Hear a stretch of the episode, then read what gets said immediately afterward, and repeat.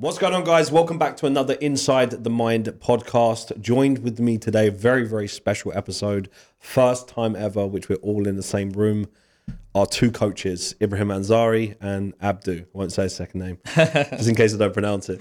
How are you guys? Honestly, doing fantastic. Yeah, very well. Yeah.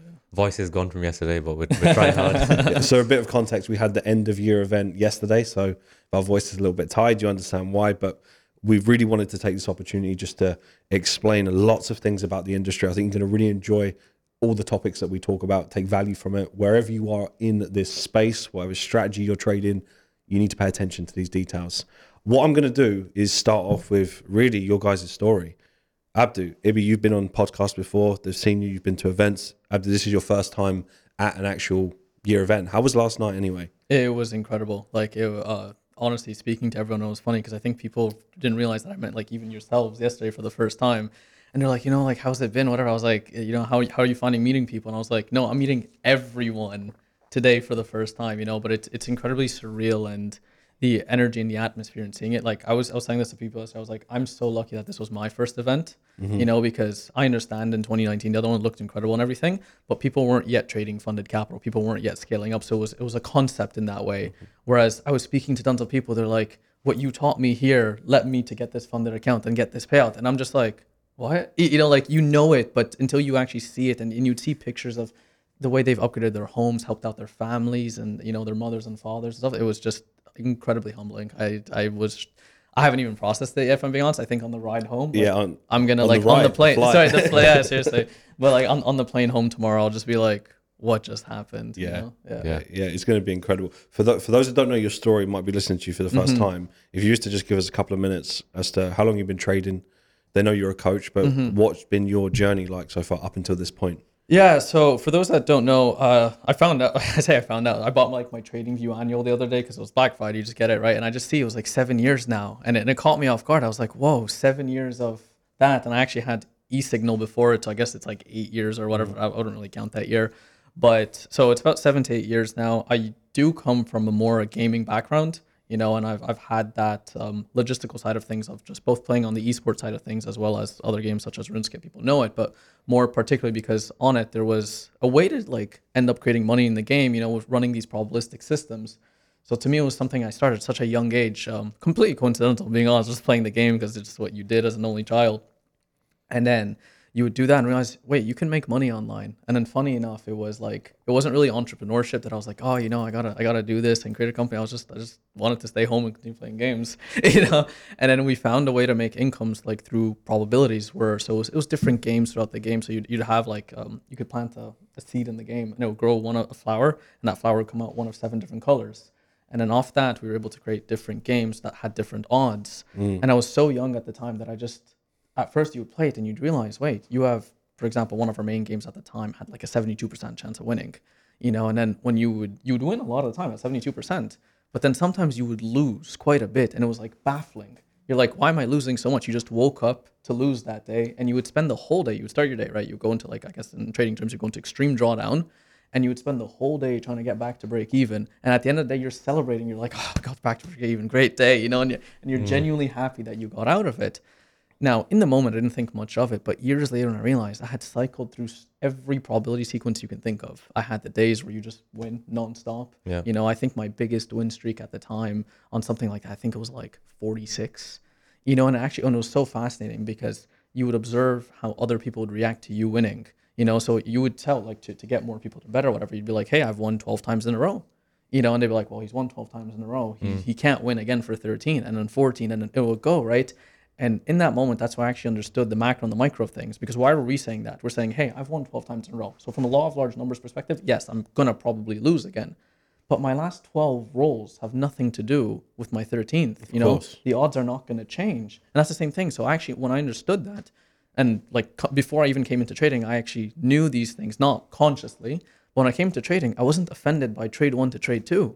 You know, I was like, if I lost something, I wasn't like, oh shit, I just lost 3 in a row. Okay, the market owes me one, it's going to give it back. I didn't think like that. So that is what it is. You understood that very quickly. Like right away. So funny enough, like when people talk about like the psychology of trading, it's not that I didn't need it. It's I had years of it prior. So when I came in, I was like, hey, I just need to understand the technical analysis. And I was like, once I can get that down, I know probability sequence, I know law of large numbers, I know how to not correlate those things, because I've spent years, even with like the money side of things, I had seen the fluctuations. I'd already had the being reckless with money and doing the things. And I got really lucky that a lot of people around me made money quicker, and then they spent it incorrectly. You know, they went down, unfortunately, like a drugs path or something of the sorts that really ended up causing them to lose all the money and everything. So it was one of those things that I got to learn so many lessons. And I was able, like, if you want to look at it from like an ASR point of view, I didn't have to like make those mistakes myself. I just had the proof around me. I was like, dude, you messed up your life doing that. I'm not going to do it, you know? Yeah. So I didn't fall to the shitty side of things and the allure in that way. You know, and just understanding the numbers, I was like, okay, as long as I could get my technicals right, because the difference is the other one's purely mechanical. You know, you roll a dice, you can't mess that up, right? It's like, especially online, it's not, there's no hand trick or whatever. But in TA, I was like, I gotta know that my TA is good to justify the loss. Mm-hmm. So I actually knew that right away, because I was like, okay, you take the loss, especially in your first year, maybe first, second year, and I was like, oh yeah, great trade. You know, I was like, how do I know it's a great trade? But I was like, once I knew I would pass that and get to the point where I've proven through like statistical data, understanding the strategy and all that, I was like, it's just a numbers game at that point, you know? So then going into any drawdown, which I don't know, like 2%, 3%, whatever at the time, you don't care. You're just like, you don't take offended. So I guess that's the very like speed run on the probability side of things. Well, it's definitely helped you to get to where you are today, to have that understanding. I'm so grateful for it. Honestly, it's one of the things where I've always wondered, I was like, man, if I never played those, like that, what would have happened? You know, and funny enough, we were talking about this, and like I did have a phase on League of Legends, you know, and it was hilarious because I was just addicted to the game. Like there was nothing more to it, right? The community was so toxic that the second you made a mistake, the enemy team would make fun of you and your 4 teammates would make fun of you, right? Like people just want, like on the spot, they're like, dude, you're the worst human, like uninstall the game, and it would say a lot worse things, right? And everyone was like that. Even if the mistake you made was not your fault, they would just effectively tell you like to end your life. They're like, just get out of here. You know, wow. You're an ape, you're whatever, right? So what would actually happen, funny enough, you would see people, and then you would see this on the Reddit side of things, because the sub I think has like 3 million people or whatever, people would quit, right? But the other people that kind of made it to the top, what happened to them? They got extremely tough skin because they realized either that you can spend time in the chat fighting with everyone to justify why you're not shit while the game's happening, by the way, right? It's not like it's paused and you can just talk and converse, and people, you're expecting them to be logical with you, be like, oh yeah, I'm so sorry, dude. They're like, dude, no, fuck you. Like they're literally like just, they don't care, right? Yeah. And you realized you had to get better. That was the only way, you know. And funny enough, I was with some friends at the time. Like we also used to play. So we had a TeamSpeak at the time, which is like kind of like a Skype for those who don't know it, but like for groups or like a Discord, an early Discord, right? Mm-hmm. And it was funny because we'd all look up each other's rankings. So you knew if you lost, people were gonna make fun of you. Your own friends were gonna make fun of you. And then if you avoided playing, they would notice it. They're like, oh, you haven't played in 5 days. Scared of losing, huh? Yeah. So you had to get better. There was or quit, right? And then if you quit, they'll also make fun of you. So it's like it put you in the situation of like, for your own ego, you have to win. And funny enough, it built such a tough skin that when I came into trading in the rough, I was like, dude, like no, they're gonna make fun. I was like, you gotta do this, you know. And funny enough, like not a lot of people agree with this, but I held them accountable. I told them, I was like, hey, one day I'm actually gonna really kill it in trading. And the big part of it is because I just don't want to come back to them one day and say, oh, I couldn't do it. Yeah, yeah. Funny enough, like that to me was almost wanted to burn that bridge. Yeah, just be like, but that's it. I was like, it has to work out. And I was like, it could take long, it could be brutal, it could cause a lot of suffering or whatever you want to call it. But I was like, I'll not quit. I was like, I will come back and be like, yeah, I told you so, dude. But you're a coach now. So you've done it. It works out. Nice. Ibu, what about yourself? I know people have heard your story so far, but if you just give just a really quick run through. Yes, so the trading 6 years, started late 2016, actually December 2016, it's been 6 years this month. I not like I count, but I started off when my cousin introduced it to me. So he was a senior, he worked in senior trade support for a broker firm, which became liquidated like 2 months after. And funnily enough now, he filled all the orders for Saxo Bank traders. So he's he's really well connected. He works with like high clients and stuff, and we caught up recently, it was nice, but he got me into it first and foremost, late 2016. He told me he was a trader at the time, but he wasn't. And it just sparked a thought in me. And I was like, 7 days, 8 days straight after that, I was just looking into what trading was. I wasn't good at maths. I failed it at college. So I thought it was all a numbers game. I was watching all these videos on YouTube, read a book and everything on it, Forex trading for beginners. I'd made my mind up on it. And 8 days later, I put some money into an account and I blew it within 2 days. But I just got hooked, right? I was like, this is a cheat code, if you like. And from a young age, because I already had an entrepreneurial mindset, I was like, this is my gateway to that, to make that a reality. And then I was just joining college at that point. So I didn't pay any attention in college whatsoever. all through my free periods. This is for a full year at my first college. It was trading consistently. And my maths teacher, funnily enough, he was like a genius at maths, this guy, right? Like abnormally good. He caught me reading this book between my lessons, and I just failed an exam prior to it. And I remember because I'd left it at my desk and I went to the bathroom and I came back and it's gone. And the next day in lesson, he raised the book up like that in class and said that we have a culprit here. And he mocked me in front of everybody. And he was like, I know what this game's like or whatever. And it's just, you know, you're going to go down a dangerous road anyway. So I had this experience of mockery throughout college, and my second college that I went to, because I failed the first one, it was the same sort of thing. My accounting teacher, you know, she completely bullied me. I never spoke up to my teachers just out of respect. And slowly through this, I'd made my mind up that I'm going to leave college now. And it was February 2018, I made the decision to just cut ties. I left college. I was in the careers advisory section with these 3 or 4 different people, and they were 65 years old, giving up on their life, trying to teach me or tell me that this is what you should do with your life, etc., right? Which is the irony in it. So I'd left. I was on my own. And prior to that 2 years, I was already self-taught trading from 2016 onwards, half of which I don't even remember. And then I used to go to a lot of networking events as well, as soon as I left college, like property meetings and stuff like that, just because I knew that I had to get around people who had money just to get to an idea of how they thought. And I realized through that, I was like, the world is a much different place to what I thought it was in this isolated bubble of school. And I knew from an early age, school is not a measure of intelligence. So all this is now coming together. And then 2 months later, I come across Falcon on Instagram as a trader at the time. I saw his charts, so just something completely different to what I'd seen. I'd seen support and resistance indicators, all sorts of stuff, different things that I'd never seen before. And for the first time, I saw clean charts. And I was like, this is sick. But then I saw the price tag of £57 a month at the time. I was like, this probably is a scam because it's too cheap. Because there's courses going around for £3,000-4,000 for 2 days. So that was my paradigm. I thought, let me just try it for a month. So I did. And I was hooked. And then 6-8 months, my first 6 to 8 months, I had to clean cars to actually provide for this membership. I remember, yeah. Right. But it was sick because I valued it more, right? I left college with no job and nothing, no money like that. Badminton tournaments made me a little bit, but again, all that money I'd put into a trading account prior and blew it all. But that gave me a lot of optimism, weirdly enough, whereas most people get pessimistic about it. So then I just spent the next 6 months just diving in, and I had this goal in my mind, as you know. First 6 months, I was like, I need to get an investor by the end of 2018. And the worst thing that happened to me is that I actually got in touch with an investor, and then 2019, investment started, and I blew it, right? We'd set a drawdown limit of 10%. 9 trades back-to-back gone. And then that shattered my confidence completely. And then after that one, I mean, that's the conversation for the rest of the podcast, right? What happened after that? For sure. Well, it just goes to show you, you know, both your journeys are different, but it all comes from actual struggle and building a thick skin, as what you was talking about earlier. It's most of the industry, they just don't want to build a thick skin and don't realize how much it actually takes. And it usually comes from the questions that you hear repeated. You know, they want motivation. They want, how do I build motivation? How do I find my why? How do I find my purpose? And it's all linked around the same thing.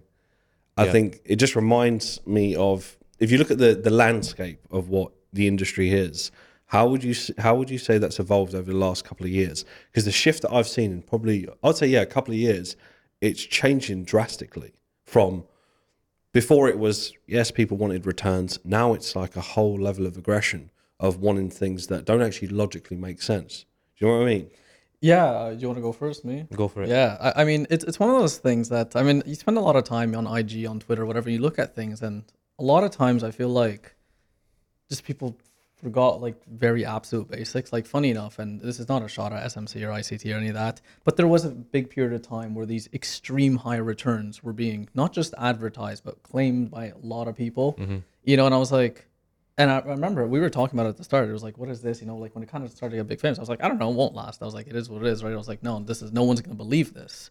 And I was like, why was I thinking that? I was like, because I pulled out a calculator at the time, and I think they were claiming like, I think it was like 40 or 50% monthly returns. Minimum. Literally, right? And it's like, and then you would have people say like, oh, 1 to 100 RR and this and whatever. And I was like, and I remember questioning myself. I was like, what does 1 to 100 RR mean? I was like, they don't mean 100% in one trade, like of their with a 1% risk. And you know what I mean? Like, I was like, that means you're going to double your account from London session to Asian session, right?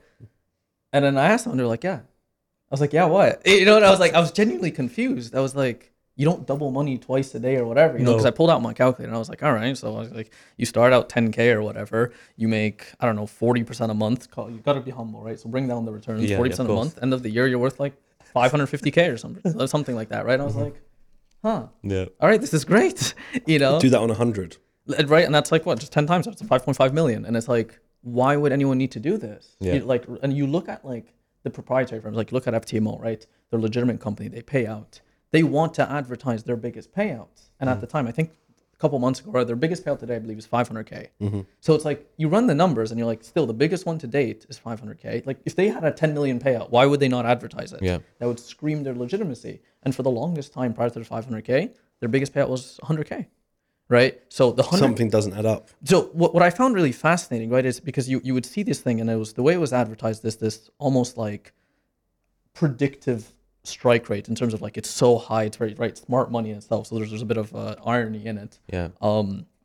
Right, it has to come out in that way. Yet you would if you looked at their equity graphs on the FTMO, because you can see it, they would take, I don't know, 140 trades, and this wasn't just like one person. I saw it so commonly. In what times money? In the 30 days, right? Jesus. So you're taking 100, and remember, the goal for FTMO to pass is 10%. Now, once upon a time, that seemed like a hard thing to do, before but I was like, breakfast. But I was like, for these people, I was like, dude, you should be able to like, if your trades at 1 to 100 RR, close it literally 10% of the way in, you have your funded account, and then just infinitely print money at that point.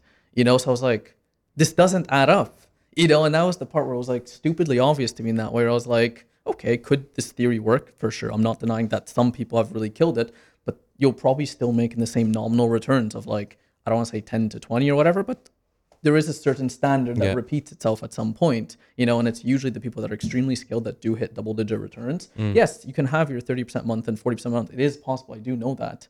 But the way it was being preached and shown, you know, it was like everyone's making 40, 50%. And then it's like, if you were making 10 and under, it's like you were pathetic. It's like, how long can your luck really last? But that's it though, right? Yeah. And I was like, seriously, to me, the biggest answer and what showed it was the sample size. I was like, if you're claiming such high returns on every trade, like it genuinely felt that like 1 to 5%. And it's funny because like prior to Falcon, I used to trade a support resistance EMA-based strategy. You would target like a 3-to-1, a 2-to-1, right? And I was like, man, like, we must be the boomers at this point, you know. I was like, it's just, you know, you look down upon, and it's the same thing if you notice it now as well with like the FTMO videos, because they do these podcasts with like the people that have had like big payouts. The people getting like a 25K payout, right, don't get as many views anymore. Yeah, if like balance of probability, most people in the comments or that would watch it have not had a 25K payout. Yet all of a sudden they're looking at it like, oh, that's a shit payout now, you know, like if it's not 100, it's not worth my time. And it's like, are you at that point in your journey? So it was very fascinating to look at it. And I think the sad part is sometimes you realize, and maybe I get it from a more human psychology, is like you really want to believe something. So you can forget the absolute basics, because it's like, dude, with numbers like that, even if, again, 30, 40% a month, and you're claiming way higher, honestly, you're a billionaire, you know, like in a couple of years. The delusional thing is you can actually prove it to yourself in the short run. For example, if we took a very small account, right, let's say we took a 10, 20K account, just go high risk. In certain scenarios, I mean, I could just go a very, very tight stop loss on trades that we take. Yeah. And in one sequence, it just dropped, like dollar yen, for example. Yeah. Let's say I took it right at the top, and went in with the tightest, went even on, I believe, like a 20 pip stop, it ran for about 17%. Yeah. So imagine I went like 7 or 5 or something like that. If I'd done that on, let's say, 10K, or even let's go even smaller, the average person that starts off trading with personal capital, doesn't have access to funding, might have like $1,000 or something like that. If they do it on that and they actually prove it to be true and make like 40, 50% and put that to their account, in their minds, they've made 50%, which is true. But doing that on more money is not the same thing. I know it might seem like the same thing, but this is what a lot of the education industry put forward when I started trading. They would say, listen, if you can do this on this amount, you can do it on 10 million. Which funny. Sounds logical, but it's not the case. It's like when you look at a pullback, and I was like, I'm sorry, dude. Like some of the times when people's like, I'm going to hold a 45% pullback. Like I would see it in one of those ones, like with the 100 R, it would crack me up, right? It would be like, it would start, it would drop. I was like, okay, fine. It dropped for you. Fair enough. I'm willing to believe it right now. And it does like, so it's a 1 to 100, right? It does like a 65% pullback. And they're like, yeah, I'm just following the plan. And I was like, dude, okay, maybe at the start, right? But at some point, you've been making 1 to 100s at some point. You're running, I don't know, 300K profit. And you're like, yeah, I'll let it pull back to 100 before it goes. And I was like, no. Like maybe if you're worth so much money, right? And that's like reflected in the payouts as well. Yeah, exactly. But you can tell people aren't trading much money when they say that. You said that a long time ago. You can gauge how much someone's trading by the way that they talk about trading. 100%. You know, and it's like when people disregard emotion, it's like me saying, like you said about if I can do it on small money, I can do it on big money. It's like if you take deadlift, for example, right, as an exercise. If you just deadlift the bar, you can have perfect form, right? But if you've not trained yourself to deadlift, let's say 200 kg, your form is going to suffer, even if you know how to deadlift. Exactly. Because your body's not trained up to it. So it's like if you're trading small capital, anybody can think, oh, logically, I just follow a black and white plan, which isn't always the answer. Then they get to larger capital because they don't exercise this muscle to actually be able to facilitate that. They're screwed.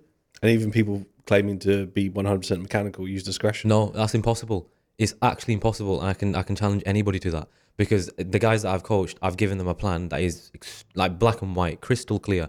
And I ran an experiment with them for my own sake as well. 10 trades, every single one of these guys took at the time. There's 5 of them, over 4 weeks. And they went on a losing streak and they followed the plan 100% of the time. And so I was like, that's proof that you can follow it and still lose. It's how you follow it, right? Discrepancy, discretion, it's a term that's it's underanalyzed. People don't actually understand what it means. It's completely misinterpreted. Like if I've got 3 instruments on watch, for example, I'm going to have to make a decision between all 3. Either I split my risk 3 ways, right? And then I run the risk of either losing all 3 trades, which again would only cut my max risk exposure. Or I think, right, which one of these is high risk or low risk? There has to be a systemic decision-making process and also discrepancy. And that's based on what? Experience, which people don't have. I mentioned this on a podcast the other day, that if I give you, say, a pair of lenses, right? Like glasses, and they're red, and I have a blue pair of glasses. Let's say that when I give you them, that they've got fingerprints all over them, as an example, and mine are fingerprints. Imagine hypothetically over time, the longer that you wear these glasses, the fingerprints get less and less over time, right? And eventually, if you wear them long enough, you're going to have a clear lens that you can see through. The market's the same way. Everyone's viewing the market from the get-go from these fingerprint lenses, right? Where they can't see much. If they stick at the same system religiously over a course of time, those fingerprints are going to dissimulate. They're going to go and they can see the market clearly. The problem with the industry now is that they're switching glasses every 6 to 12 months. So they're not seeing what they're supposed to be seeing clearly. How I trade this system now, 5 years in, as for yourself, and even yourself, the guy who made this system is so much different to 2 years ago, 3 years ago, and 4 years ago. It's weird how you can trade the same criteria and see the market and intricacies differently, and how much of a beautiful thing the right experience is. You just reminded me of something very, very important, which was what one of the biggest excuses that I would get from students that were committed for a period of time and then justify leaving. So I want something that would be a bit more advanced. I don't want something as basic or beginner. And then when you look at their skill set, they're not advanced at the basics. How are you then going to go and find something more complex if you can't do something that in your eyes is simple? Because trading is actually easy once you have everything else figured out. Yeah. Trading's not difficult, right? Once you actually figure out the process. But as you said, if you've got a blurry lens and you never have time to see clearly, you're always going to think there's problems. So you're just going to think, right, I'm going to put on a new pair. And eventually, 5 years in, you're still backtesting. Yeah. Which is hilarious. Which all of them are now, ironically. Every single one of them. Like we had the experienced students, and this is what I want to direct to Abdu as well, because you weren't part of the experienced students at the time. You were watching from the outside in. Yeah. And how was that? Because you see people dropping like flies. 1 minute you're giving them an award, and 2 days later they've just disappeared out of nowhere. Like I can't fathom that. I literally can't see how people can look you in the eye and say I'm committed, and then 2 days later they're gone. You know. So how was that looking outside in for you? Because it's just it's something I can't comprehend. Yeah, no, it's interesting because I'll tell you, I looked at it a couple ways, and funny enough, I'll thank RuneScape again for this one, right? So coming into Falcon or any trading community in general, you have your scam alert on. You're like, nope, this place is not legit. Let's see how whatever, right? So you come in, and there has to be a way for you to see it, right? And honestly, to me, the biggest way to just see it is does the technical analysis that they're teaching actually work, right? So you kind of do have to give yourself a bit of time because you could watch a video and he can probably convince you. But at some point, right, so you would make the Sunday market breakdown, and then week after, and I was like, first month, you join, and I was like, all right, it seems legit, makes sense. And I remember at the time, actually, funny enough, because I was already trading support resistance with the EMA, and I was doing pretty well. And I remember, I caught a dollar CAD trade, and then you caught the dollar CAD trade, but you got like 3 times my return. And I was like, how? Right? And it's because my stop was like behind the fib, behind the EMA, behind the pivot, behind whatever. So I had a bigger stop that just wasn't needed. I just didn't know that at the time, right? Whereas you were able to like stop crop it with like, I don't know, maybe the continuation. I can't remember the trade now. It's like years later. Yeah, you might have had it above a pivot and I just had it above the top of the structure. But that's it. And that's all you needed, right? Yeah. And then so it tripled the risk to reward in that way. And I remember it wasn't just that one trade. It was like 3 times over. I was like, wait, we're seeing the same trades, right? Like I knew ahead of time, I was like, I'm going to take pound dollar today or euro dollar or whatever. And then you were taking the same trades, but you got literally more risk to reward every single time. And I was like, okay, now how's he doing that? Right. So I was like, so at that point I joined, right? You start doing all things. And then once I got, I'm going to like call it a basic level understanding of the strategy. What I did was I was like, okay, if I understand this, I should be able to make my watch list before the Sunday market breakdown comes out. And then I would do it. And then I realized, I was like, I didn't get it perfect, but I was like, wait, we're looking at the same things. I was like, all right, cool. So that in itself, and then what I then did, and this was actually a very big thing for myself, is I looked at historical data, right? I didn't like do it like for like, but you go back to like the early 2000s, 1990s, and I was like, it worked. And that to me was one of the most like fulfilling feelings in that point of view because of the sustainability of it. And funny enough, the reason for that is when we had our business on RuneScape and those things, we were a business within a business. So as much as we had infrastructure, we had like workers, we had everything you can think of, when the owners of the game decided for us to not exist anymore, that's it, we were done.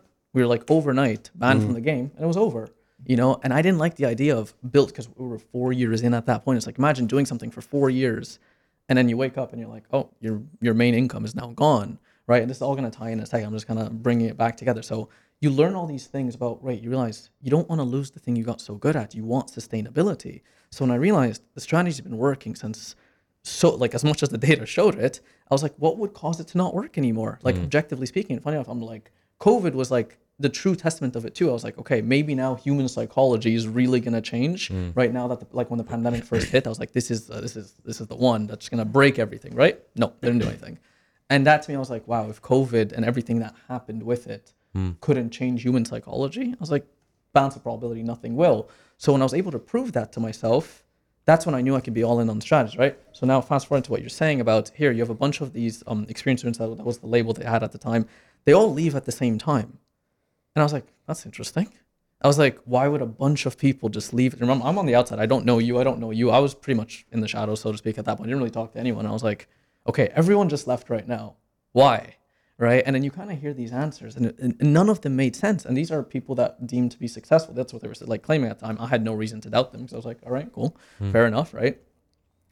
And I was like, okay, interesting. I remember this one particular person too. This person at the time was like the prodigal son in Falcon, honestly, right? Claims to be making 20% a month or whatever. And I was like, good, cool. You know, every day you open up IG, he's running another trade, he's killing it, whatever. Seriously, every day I was like, and he's giving me FOMO, honestly. I was like, how am I missing every trade, right? I was like, every time I was like, dude, I leave the trade, he come back, he's in pound dollar, he's in this, he's in that, right?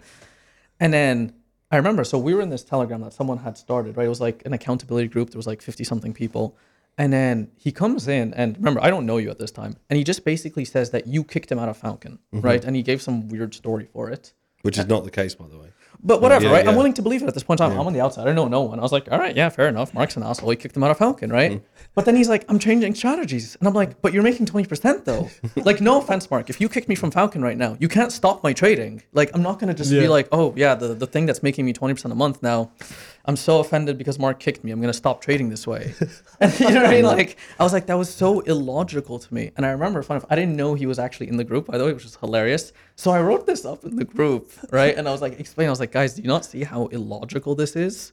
That like whatever. And I just see him and he's like, he starts typing. And I was like, oh shit. You know, like I didn't even mean to like come off like controversial in that way. But then he ended up not responding and he left the group. You just see like exited. I was like, and that proved it to me right there. Yeah. And when you look at the entire experience, too, so I was like, what could possibly have happened for 10, I don't remember how many there was, like 10, 12 or whatever, 18 people, right? Yeah. I don't know if they all left at the same time, but it was like 13 or 14 of them to leave in one shot. I was like, no situation would 14 successful people just decide to drop years of hard work all at the same time. And I was like, what could Mark have possibly done? I was like, and funny enough, like it wasn't even cancel culture back then, but I was like, even if he said something racist, even if he was like, you're all shitty humans, I was like, the only thing that was left was the strategy didn't work. That was the only logical thing left. But I was like, I'd already proved it to myself, so it didn't matter. Like that was the part I knew it. I was like, no, I see it ahead of time, right? It was like, once upon a time, you could look at a video and I was like, you know, I remember this. I started serious. I was like, damn, Mark must script these videos or whatever, right? Because that's what you want to, you're skeptical. You want to not believe the obvious stuff. You're just good at what you do.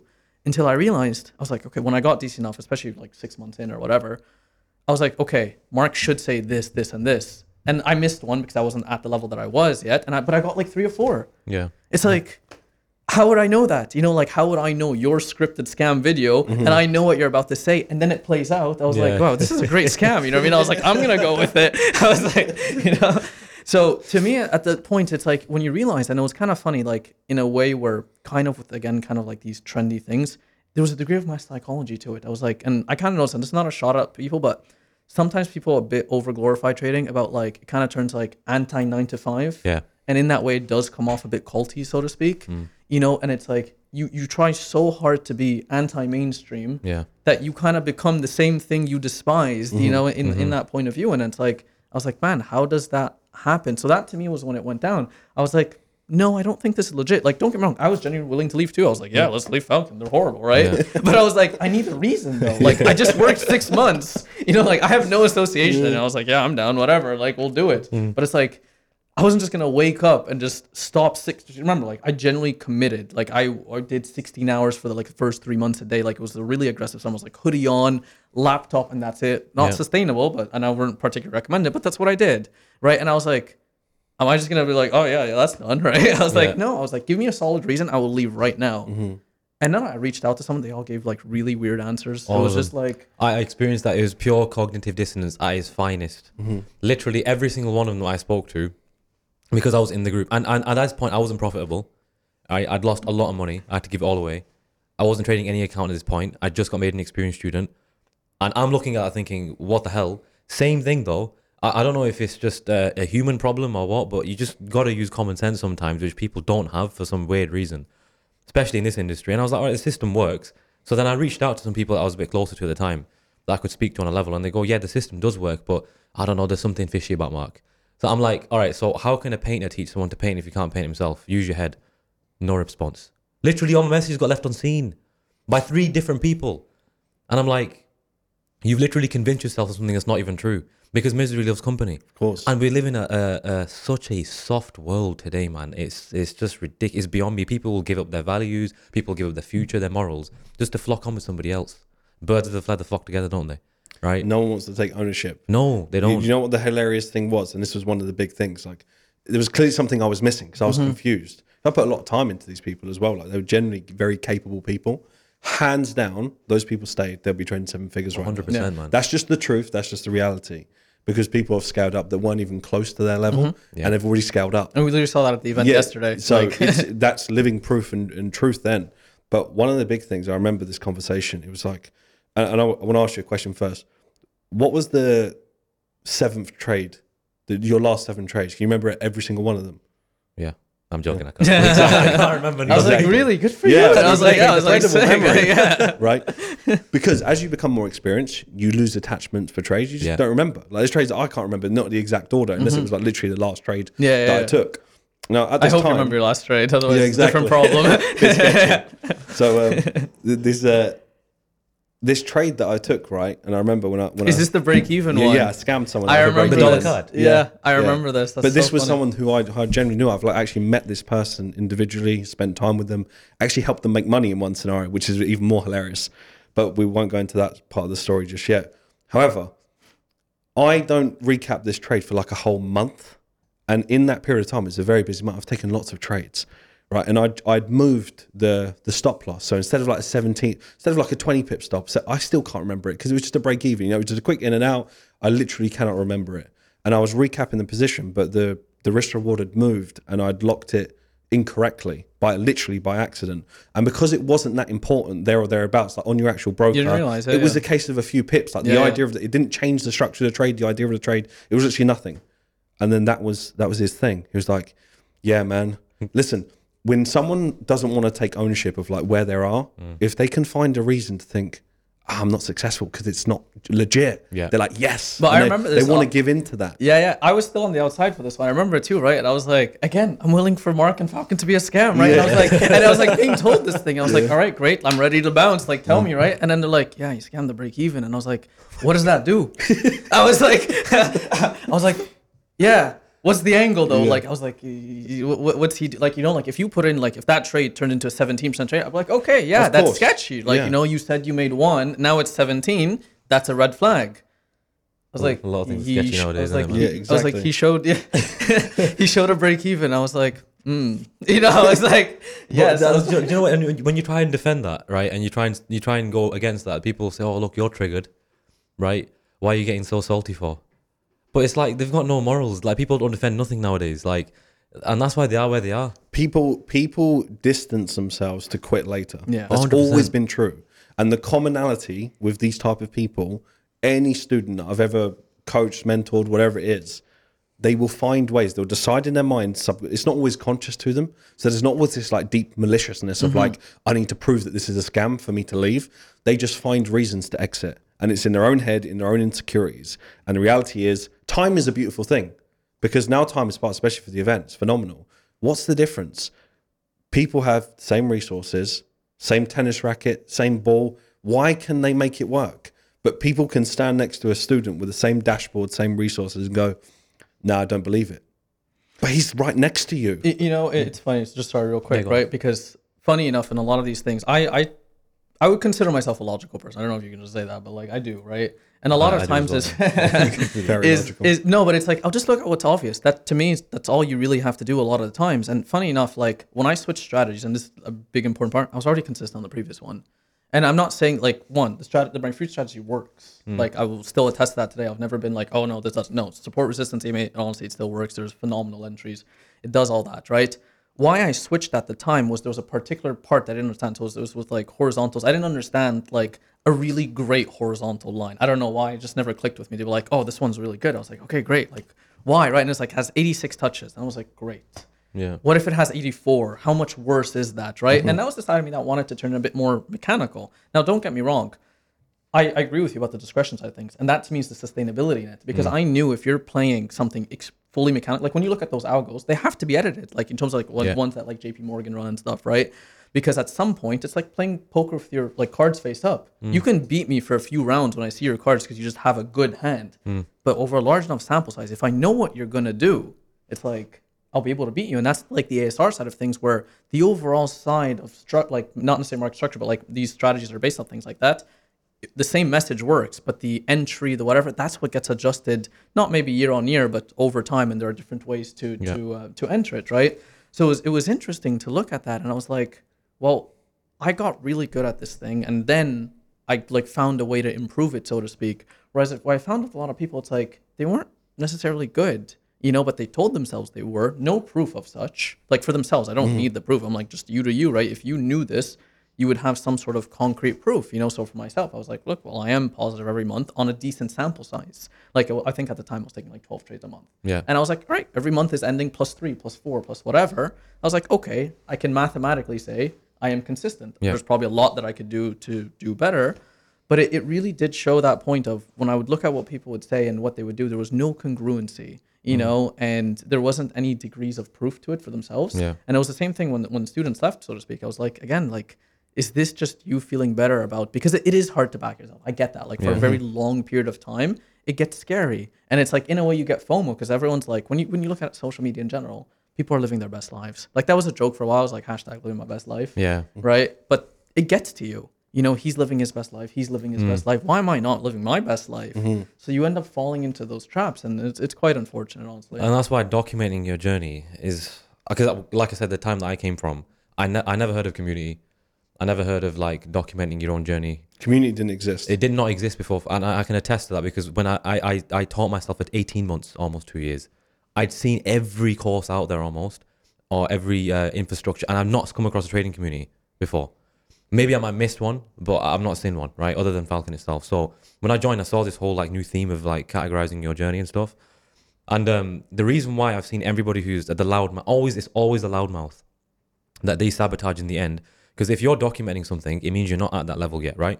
So you're documenting your way there. If you do for the public, half of which don't care about you, you could get run over by a bus tomorrow, they couldn't care. And that's the problem. Like as a public figure, as an influencer, you'll think, well, these people care about me. I'm doing everything for my subscribers or my YouTube commenters or Instagram. So sad. It's so sad. And people that don't have an actual circle, because if they're relying so much on random people that they don't know, you know, Joe Smith, 1, 2, 3, why would they think someone like that would care for them so much? And it's funny how people like that, if you fail or you go, you know, down a dangerous road or you just mess something up, they'll turn their back on you straight away. And people realize that the hard way. But like I said, documenting your journey, you're going to make natural mistakes. And even if you tell people, look, I'm not here to coach you, I'm not here to do this, I'm a nice guy, I'm perfect, right? People are still going to get influenced by what you say, and you can damage so many people. It's like premature mentoring without actually claiming yourself to be a mentor, and people do that. Like, oh yeah, you know, I'm just trying to find myself and all these things. They just find themselves losing. That's where they find themselves again and again and again. And they go on about the same things. Yeah, you got to back test more. do this and do that and blah, blah, blah. And they'll say the same things. And this is the problem, again, with documenting, like going back to my point, when you've not changed a message, because look, if I've got 2 years of experience and I've started documenting my journey for people, right? I'm saying a certain message, which in that time, my perception seems right. A year later, I might have gone through some experiences where I'm like, that's wrong. But I've just told so many hundreds of thousands of people that that's who I am. So reckless. And now if I go against that, what does that say about me? Well, that's it. It's like, I don't even blame them for vlogging. I actually think it starts off like kind of innocent in that way. You're just like being genuine, right? But then the perception of who you need to be also creeps in. So it's the same thing. You can like, I don't know, fail an FTMO. And you're like, hey guys, I failed it. And everyone's like, it's all right, man, it happens. Yeah. But if you fail it 3, 4, 5 times, there's a part of you says, I'm not going to make a video about this. Yeah, you know, and people are expecting now payouts. You know, they just want to see the thing. Funny enough, before you, because you remind me of a very good point. And before, I remember this as well, right? It's the same thing, kind of like breaking down the logic, so to speak. You look up, I remember at the time, I don't know why, I looked up FXCM, right? And the reviews were horrible. Like every broker has for some, like they're pretty bad reviews all across the board. And you read it and they're like, yeah, they stop hunt, they do this, they do that, right? And I was like, yeah, facts. And I wanted to, until I realized, I was like, wait, how do I know this person is credible? Like, how do I not know this person who just said FXCM scammed him is a shit trader? Yeah. Right? Yeah. And then I realized, I was like, wait, anyone who's actually like making money, I was like, I just like visualized for myself. I was like, okay, if I was trading large cap right now and I was making money, am I going to like trust pilot FXCM? I was like, who's done nothing to my journey? Like they're just an execution platform. Like it's all they are, right? They didn't call me up and be like, hey man, Dollarcat's looking nice tonight, huh? Yeah. Like they did nothing. I was like, no, I probably just make my money and move on, right? I was like, maybe if they didn't process the withdrawal, yes, I would leave like a negative review in that case. But in terms of like a stop hunt or whatever, if it just happened once, chances are it wasn't FXCM. If it was happening constantly, like every single I'll be like, okay, great. And you see that on like the really sketchy brokers. But FXCM in Canada, it's regulated. You're insured up to $1 million on the CIPF, I think it's called. So it's like, I was like, everything is there if they become insolvent, if they do whatever. Fast forward to the same thing, right? You look at like trading companies, you look up their reviews. I remember this one really big one against Falcon, right? And I was already competent at this point. And they're like, yeah, this is what Falcon would take. I was like, absolutely not. I was like, I've never, and I wasn't even part of the team, right? Yeah. And you're reading the comments, and it was less to do with the first person, it's more to do with the comments where people are like, thank you so much, like for protecting us, right? And that's the part where I would say these YouTubers also at the same time, where it's a bit unfortunate, is you can come off and say like, it's the whole no offense thing. I don't know if you guys remember, like back in early 2000s, I'd be like, Ibby, you're an idiot, no offense. And it's like, you can't be offended now. I just said no offense, right? And it's that whole like, you don't have to take my word for it, but then you still say it. Yeah. And then give advice. Yeah. And use the words advice. It's like giving an insult with the disguise of a compliment. Literally though, right? And it's the same thing. And it's like, and that's the part where it's like, given that credibility, and you notice it with pessimism, don't get me wrong. Pessimism in itself, when someone's being safe in that way, it is more protective, it's defensive, it's seen as mature, right? Like if I were to say, hey, the world's gonna collapse tomorrow, everyone would listen. If I said a bull run's gonna happen, you're happy, but you don't really care to hear why, because it's like, whatever, it's good times. Yeah. But if I'm like, the world's gonna collapse, it's kind of like Michael Burry in that way. How many shorts has he called since the great financial crisis, right? For 2020, and like, we're all expecting a recession at some point, but it's like, if you're calling it like right now, it's very different, you know? And I'm not taking shots at the guy. I'm just saying like, there's a degree of, you see it over and over from 2020 and stuff. Yeah. So that same logic kind of comes in and you realize, And you know, and as you were saying with the pre-mentoring, that to me was another thing, right? Like, how long have you been doing something before you actually start teaching it to someone? And you can tell that, right? Because anybody can go back and look at Falcon's post, my posts, Abdu's, yours. The message has actually never changed. I can say that confidently. And you know how I know people are so lost? Is because they're following like a lagging indicator, everything that we're saying. Nowadays, people are going, yes, psychology is amazing. You got to focus on this. Your mind is so important. But everyone's following what we set in the first place. Self-image is the new talk of the town now. I know. I wonder where that came from. I know. You set a trend, people will follow, and people are so gullible, and it's sad to see adults that are like children in the bodies of adults, right? And it's sad to see that the industry's come to that, because trading, I don't tell people I'm a Forex trader, first of all, right? I make up something that sounds nicer. Finance, yeah. I'm a finance guy, right? You're a postman. But the thing is, they've given their name such a tarnished, given the industry such a tarnished name, because there's no professionalism left anymore at all. And that's again what I want to lead to you, right? Is like, we were speaking about this at the event yesterday, how with the roadmap for 2023, right? We want to bring back that professionalism to a degree. Is there points, because I don't want to say too many things from yesterday, but what have you got on that? So the infrastructure you saw 2023 is literally ridiculous. And this is why time is a beautiful thing. And when you look at what's happened over the landscape of this space, even people that I've mentored, I'm always still shocked as to how people cannot make logical decisions, from people that we've had, that students have actually done reasonably well with our strategy, come on a podcast 2 weeks later, then throw shade to us. Mm-hmm. So they admit to the public that they're a scammer and they lied, and then people follow them. I'm still confused how people can't make that connection. But it goes back to the same thing. We're in a world where everyone loves negativity, the pessimism side. They love it. As soon as they hear it, they're like, yep, another reason for me to justify why I'm not succeeding and haven't taken ownership. Yet there's other people that have done it. So when I look at the roadmap and I see the students in there of what they've got in front of them, I look around the room and see there was people there that could have got sucked into that bullshit, but they didn't. Yeah. Right, Serhat, for example. I've mentioned him a lot because he was one at the meetup in London that actually came forward and said, right, I want to be a full-time trader. He could have surrounded himself with morons and thought, oh, you know, he went through friction. He probably would have had reasons to not push through. So it's not working for me. Been doing this for a couple of years. I'm not making money yet. But why did he push through? So you just start to realize there's certain types of mentalities that eventually break through. So when we build the roadmap, of course, got the 7-figure club. That's going to be absolutely incredible. It's the type of infrastructure that doesn't get built easily. So it's taken me years to build it. Even things like testing. We was having this conversation previously, and a lot of students have said to me yesterday, which I didn't even know that they realized. They said, you know what I love about Falcon is that you could have had reasons to launch the addition to the strategy like a year before, and it probably would have hyped a lot of people up, but you didn't compromise your values and you tested it further because you actually give a shit about us. And some people don't even acknowledge things like that. They're just like, yep, strategy, this, that. They don't realize what goes into it. No, honestly, you remind me of a very big point, and especially because I realized that yesterday. It's the degree of expectations, right? And I say this, when I came into trading at the time and I understood trading and its potential, I was like, how much would it cost me, like in tuition, to become a millionaire, right? And make millions from the market for the next 30, 40, 50 years. So I was like, all right, let's think about this. Funny enough, let's go about logically. I was like, well, Harvard, arguably the best school in the world or whatever. Tuition's about $100K a year or whatever, you know, scholarships, whatever, but call it just a few $100,000, right? So $300K for your full Harvard scholarship. And then let's say you'll be a lawyer at a top firm. You have to work like 16 hours a day. You're the first in, last to leave. You got to do that for years, burnout, all those things to then make, you know, to be a Harvey Specter, make $1,000 an hour.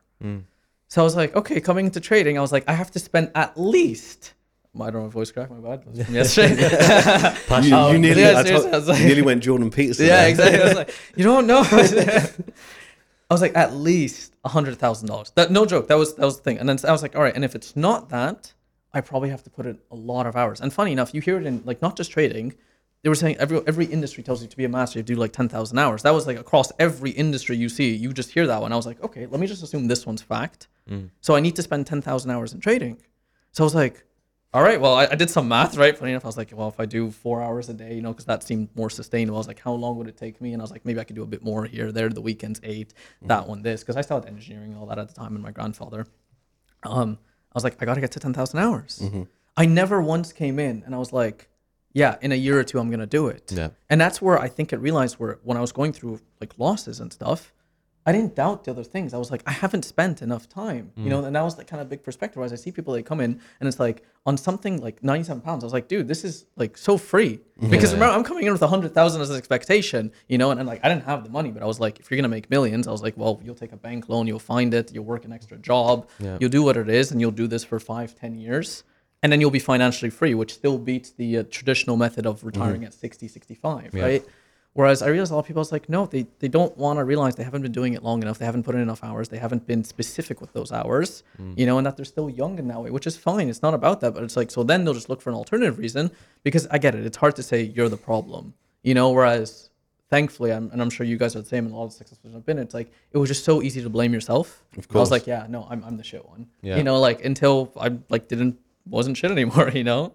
So basically what you're saying is I could have charged you 100K. Yeah. Yeah. You actually, no, genuinely, because it was like, it's risk to reward. Of course. Pay 100K, make millions for the rest of your life. Like, once you've got the skill, no one can take it away from you. 100%. Exactly. And I think that's what's incredibly exciting about next year for going back to the roadmap before we finish up, just to have the infrastructure that we've built. They've seen everything they've got in front of them. Every possible resource you could imagine, the support, the community is next level. And it's taken years to get to that stage because like before it was a bit more of a, I wouldn't say wishful thought, but no one of us can predict how long it's going to take someone to persist until they break through. But to see, I knew this would be a breakthrough year and it's happened in the hundreds. It's ridiculous. So that compound effect when things actually start to move, people don't realize how quickly everything else then just accelerates. Mm-hmm. So if we think about, 2023, it's going to be pretty crazy. 100%. And I think next year is going to be lots of changes in the industry as well. Things are going to shift. Of course, there are a few. There's a couple of genuine people out there. I mean, of course, we had Risen Alby yesterday who came to the event. Genuine guys. I think there are some genuine people out there in the industry, but unfortunately, there's going to be a lot that drop like flies, because if you build something on quicksand, eventually it starts to sink. And what we've had is that years of building. I just stayed quiet. I just got on with it. I listened to the bullshit comments. Like, these people are clueless, haven't got a clue what they're doing, don't understand infrastructure. They're not international.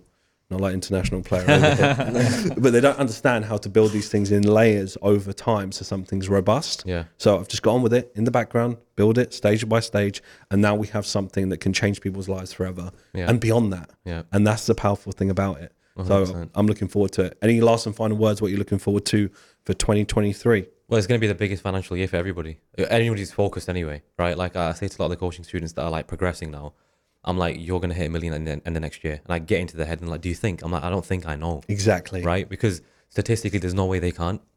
On most firms, what is 50 to 70% that you got to hit? I'm like, you can make that in a quarter if you're focused right. So I literally don't doubt openly that there's going to be at least minimum 5 millionaires next year. Minimum. Like worst case scenario, nothing else to plan is 5 millionaires next year. I think we'll be the first trading community ever to cultivate legit 7-figure traders and sustain them as well. Sustainability, exactly. It's different just like spiking to almost like a wick. Yeah, and then exactly. And then the wick closes down here. It's like, right, I'm back at 100 again. And that's such a great point, because we're going to have hundreds of 6-figure traders. We already have 6-figure traders. Yeah. And some, of course, there's people in the shadows that are at that point. But I know there's going to be people that literally start off the year breaking through to 100, end the year on, let's say, 700. Yeah. Even if you're not at 7 figures, you're still saving. Phenomenal. Your life has changed. You take care of your family. You do what you want. You can live a phenomenal lifestyle. And the best part about that is, like I've always believed this, that a student is only as good as his mentor is, right? Like, because you've already done it and you've allocated your money into assets and you've done, you've scored your capital. Think about when they get to that stage, they're gonna already have that done for them. If they had an inadequate mentor, for example, they would get to that stage. Ironically, I don't know how, but if they did, that'd be the worst thing for them. Where are they going to put their money? They would give it back just as quick. And that's so scary to me. That's what people don't think about. They're chasing a strategy, not thinking about who are you listening to? Infrastructure. Like, what are you absorbing? Like, who's your mentor? Like, what do they stand for? Do you actually want to be like them? Like, what have they got going for them? And if they don't know what to do with money after, someone who, let's say it was a really skilled trader, but it was like a high on coke all the time, terrible role model, but was just a good trader and taught you how to trade and you made money, then what? I mean, if you look at just the most recent example of FTX, right? Yeah. 16 billion to zero in 24 hours or 30 seconds. If that doesn't show you, like, I don't know one's too big to fail, right? Like, when you look at it, and honestly, if you had asked me, can you lose 16 billion? I'm going to tell you no, honestly. You know, like, funny enough, that would actually go against my own logic and beliefs, because I'm like, no one's going to lose 16 billion. You know, like, how do you do that? Because you couldn't get to that stage. Yeah, I was like, there's no way you built all that, you know, and that's a conversation for a different day. But I was like, dude, that shows that literally no one's too big to fail. You can make it to $16 billion and lose it all in a day. That's insane. That's why you tell me you can't lose 50K. You need the infrastructure. Yeah. Quick run, 2023. What are you most excited about? Similar answer. I see it as the year of withdrawals. You know, like, that's what I was saying. But it's because, like, as I said, this was my first in-person event and it was real. You know, people are trading from the guy. It wasn't like, hey, Abdu, I'm going to do this. I'm going to work hard. It's like, no, I've worked hard. I've got the capital, you know, okay, fine. Give them a bit to get adjusted to it, because I think that's the part also people kind of forget of, like, oh, I have like 500K funding now. And I'm like, yeah, like, okay, take 2 seconds though, like, acknowledge it and like live with it a bit, right? Because if it's the first time you're gonna get a withdrawal, it's euphoric, it's scary, it's everything, right? But it's like the people that have now been having it, and you're gonna see more and more of them. You're gonna see the first withdrawal into the next, where it just becomes a very frequent thing, you know. And then how that money is gonna go into other things, and we'll like be able to the virtual trading floor, which I'm actually really looking forward to, you know, because I'm a huge guy when it comes to like data analytics. I just love looking into how we're gonna hedge it. I'm super excited for that personally, like from a pure statistical point of view, so to speak, but from a student teacher perspective, it's like it's just there's nothing beating watching people that you've been putting your heart and soul succeed. I can't say anything more than that, honestly. 100%. Well, thank you so much for coming to the event. You both smashed it yesterday, by the way. Honestly, it was incredible, everything we went over. So yeah, looking forward to, you didn't take all the credit. Thank you, good, yeah. He's like, thanks. He looks the way. But of course, it was a pleasure to have you, Abdu, first time in us three as coaches. Honestly, it was incredible. Yeah. But I really think we're going to take that moment into 2023. I could just feel it was something making it now at a high level, and that's just going to accelerate. Guys and girls, really hope you enjoyed this podcast, kind of a round chit chat table and a recap of yesterday, which was phenomenal. Thank you so much for tuning in. If there's anything that you resonated with in particular, where you are in your journey, whether you've blown accounts or you've fallen into these traps, feel free to reach out, drop a detailed comment. We'd absolutely love to know. But if you're in the trading space and you've got enough courage to go after it in the first place, I honestly, regardless of what system you trade, I commend you, because it's a difficult game, but that's why the rewards are so tremendous.